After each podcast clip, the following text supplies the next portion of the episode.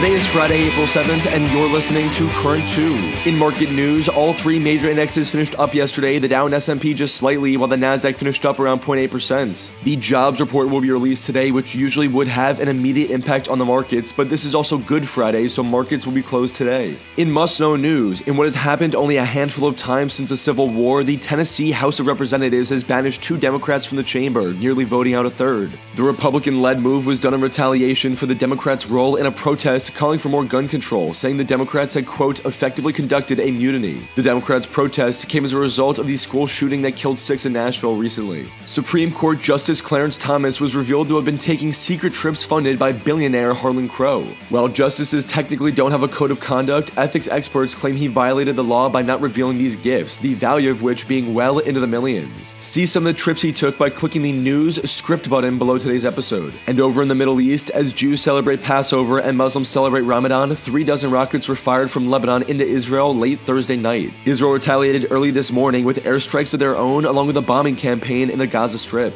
In other notable news, new reports indicate that Tesla cars videotape their surroundings even when parked and turned off, and these videos can be seen by Tesla employees. One former Tesla employee said, quote, We could see them doing laundry and really intimate things. We could see their kids. Elon Musk declined to comment. The IRS received a cool 80 billion in new funding and plans to hire 30,000 staff over the next two years. And the former head of the Medical Marijuana Approval Board in Michigan pleaded guilty to accepting bribes from businesses to give them selling licenses. For your C2 section, Thursday's true headline an Australian mayor is planning to sue ChatGPT for defamation. Your Friday fun fact in honor of spring bringing warmer weather, did you know ice pops were invented by an 11 year old by accident? He first sold the invention to local children before patenting it. Enjoy your Good Friday and Easter this Sunday, and thank you for listening to Current 2, the easy way to stay informed.